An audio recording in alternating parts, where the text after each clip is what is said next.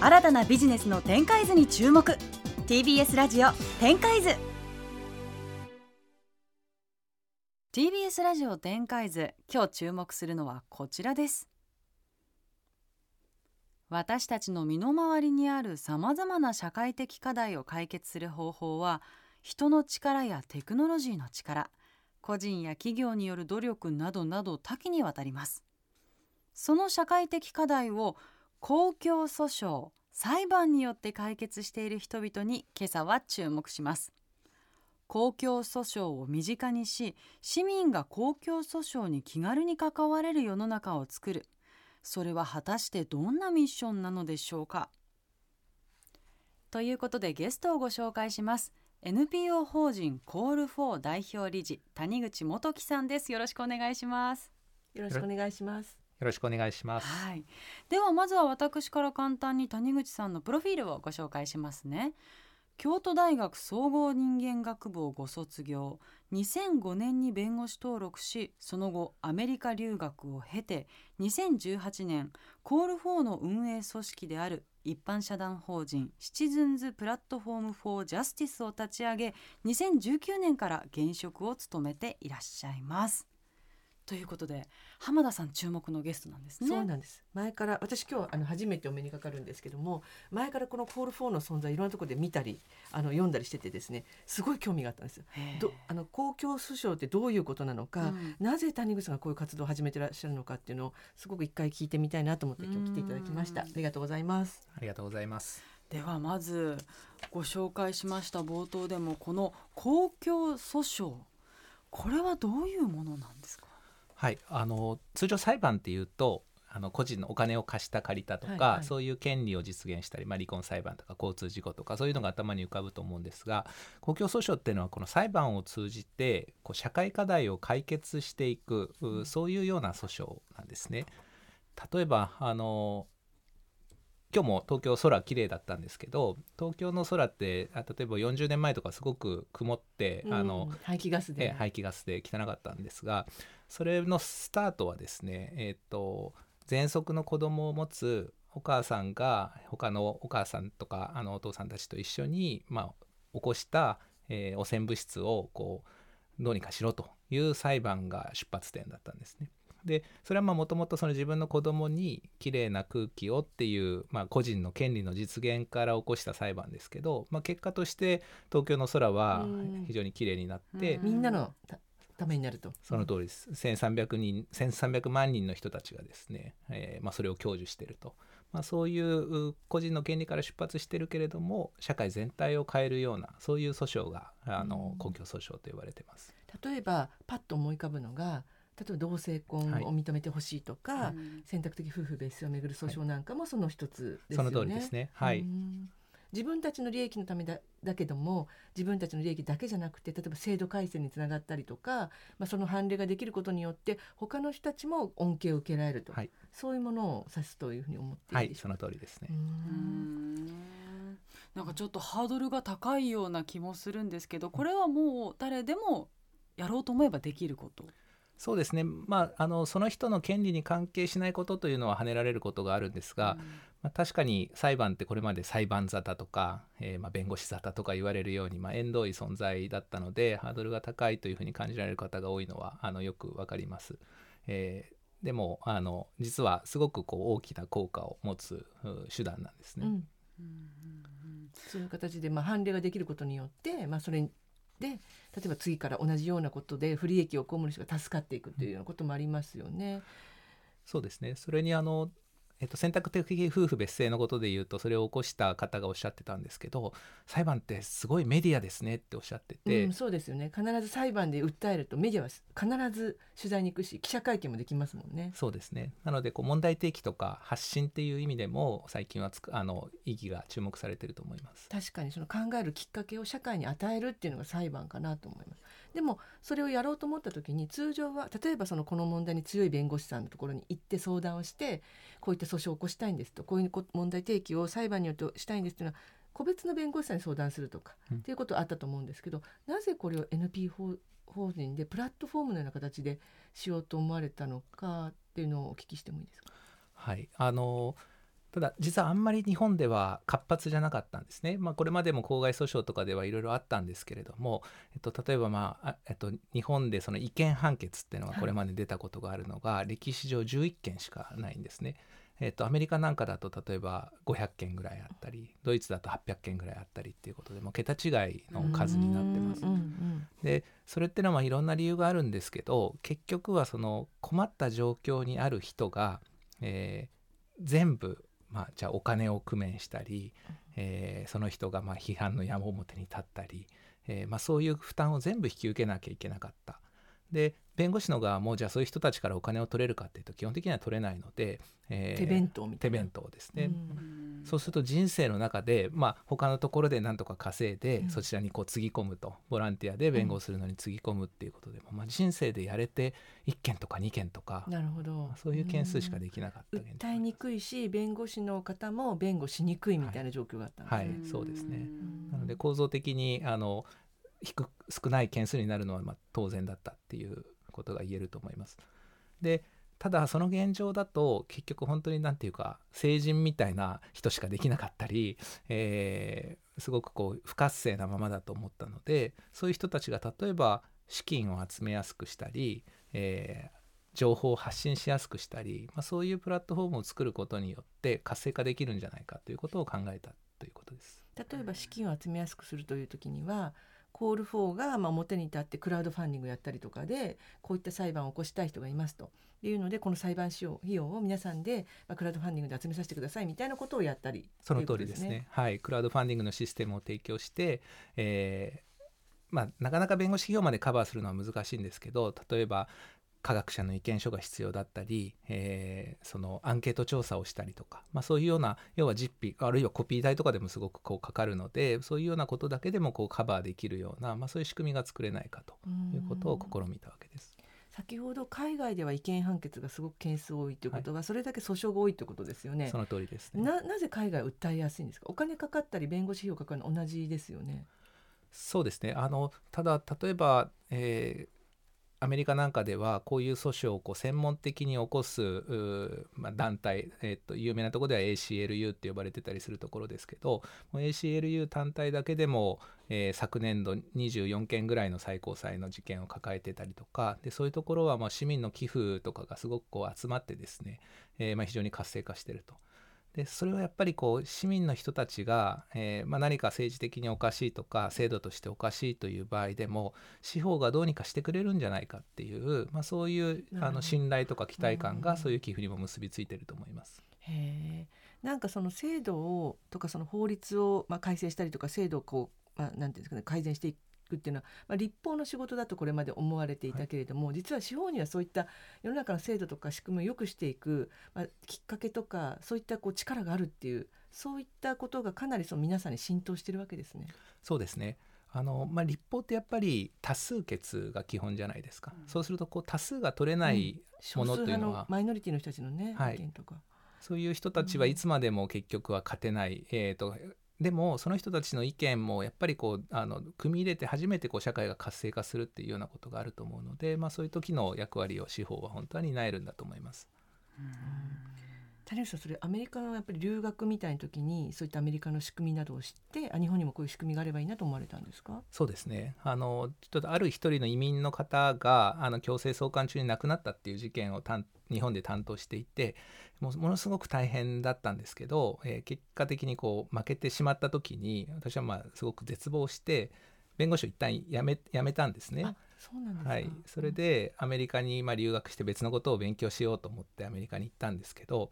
でそこでちょうどその、まあ、トランプ大統領が選ばれてでトランプ大統領があの、まあ、移民排斥みたいなあの大統領命令を出した時に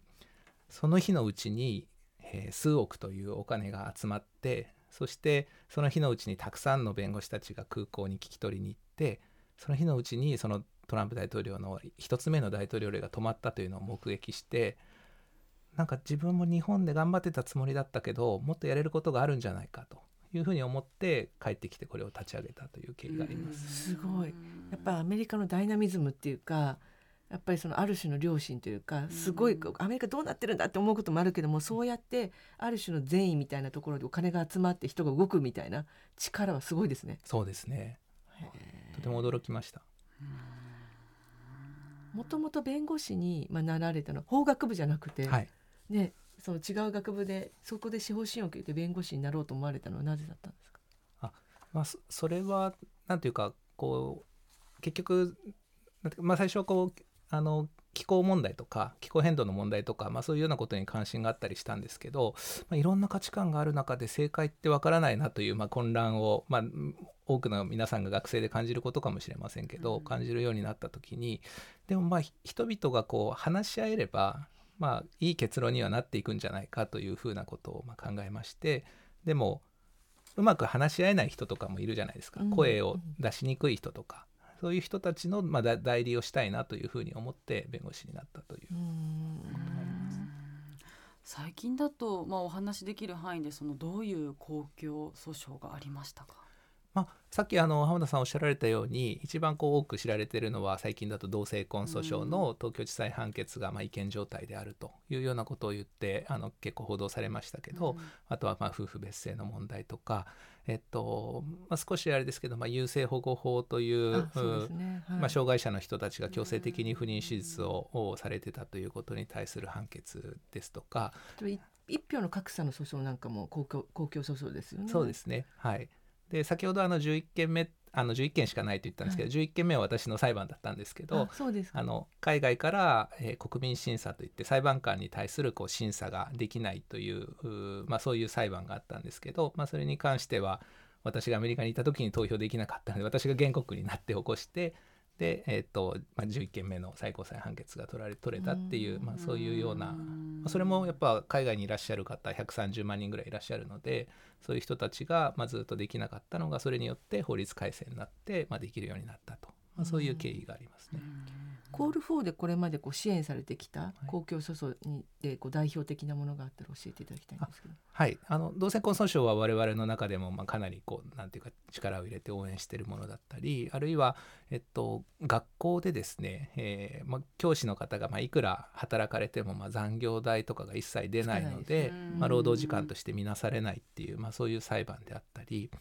えっとまあ、それからまあ一番実は寄付額を集めたのはコロナの後に、えーまあ、営業制限がかけられて、まあ、それに対してやっぱり休業命令っておかしいんじゃないかというふうにこう異議申し立てをしたあの、まあ、それそういう裁判なんかも扱ったりしてます。それはやっぱり原告の方がいらっしゃったんですか？これを訴えたいという方がそうですねコール4にご相談にな来られたんですね。はいまあ、基本的にはあの案件を持ち込んでもらって、えー我々のプラットフォームを使ってもらうとそういう形をとってます。うん谷口さんはこのコール4の活動と同時に弁護士活動もしてそちらでなんとかこう生活費を稼いでコール4の方はほとんどプロボノのようなあはい完全のあの無償でやってます。プロボノでやってます。何人か協力していらっしゃる弁護士さんもいらっしゃるんですか？そうですね。あのコール4の特徴はあの弁護士だけではなくて、えーとまあ、40人ぐらいのプロボノメンバーがあの働いていて、で私にとってもすごく驚きだったんですけどあの例えば普段クリあのデザイナーをやってたりとか PR をやってたりとか、えー全然違った領域の人たちがこう参加してきてくれてで我々やっぱ狭い分野でなんかこう一生懸命やってたけどこうなんか世の中に人にこう伝えるっていうことはあのいろんなプロフェッショナルがいるんだなとで初めてそういう人たちと出会っていろんな人に知ってもらえてるっていうそういう感じですね。えなんかその世の中をやっぱりこうなんですかね今も不利益を被ってる人のを何とかしたいとか良くしたいって皆さんそういう思いがあっても、まあ、それって多分企業活動でやったりってこともあるし NPO 活動みたいなのもあるけれども司法の力をっていうのが多分一番もしかしたら日常から遠いかもしれない。それを少しでもやっぱりこのコール4の活動をしてもらうことであ司法っていう手段があるんだというのに気づいてもらうという意味ではすごく意味がありますね。はい、そうですね。結構皆さん例えば SNS で流した時なんかは若い世代の人からこんな方法あるって知らなかったって聞きますし新聞に載った時なんかはかなり年配の方からあのあこんな方法があるとは知らなかったというのである意味その司法界の人間からしてみたら逆に驚きであこんなに知られてなかったんだっていうふうにうんあの思うことがあるのであの例えば傍聴ツアーっていうのをやってみたり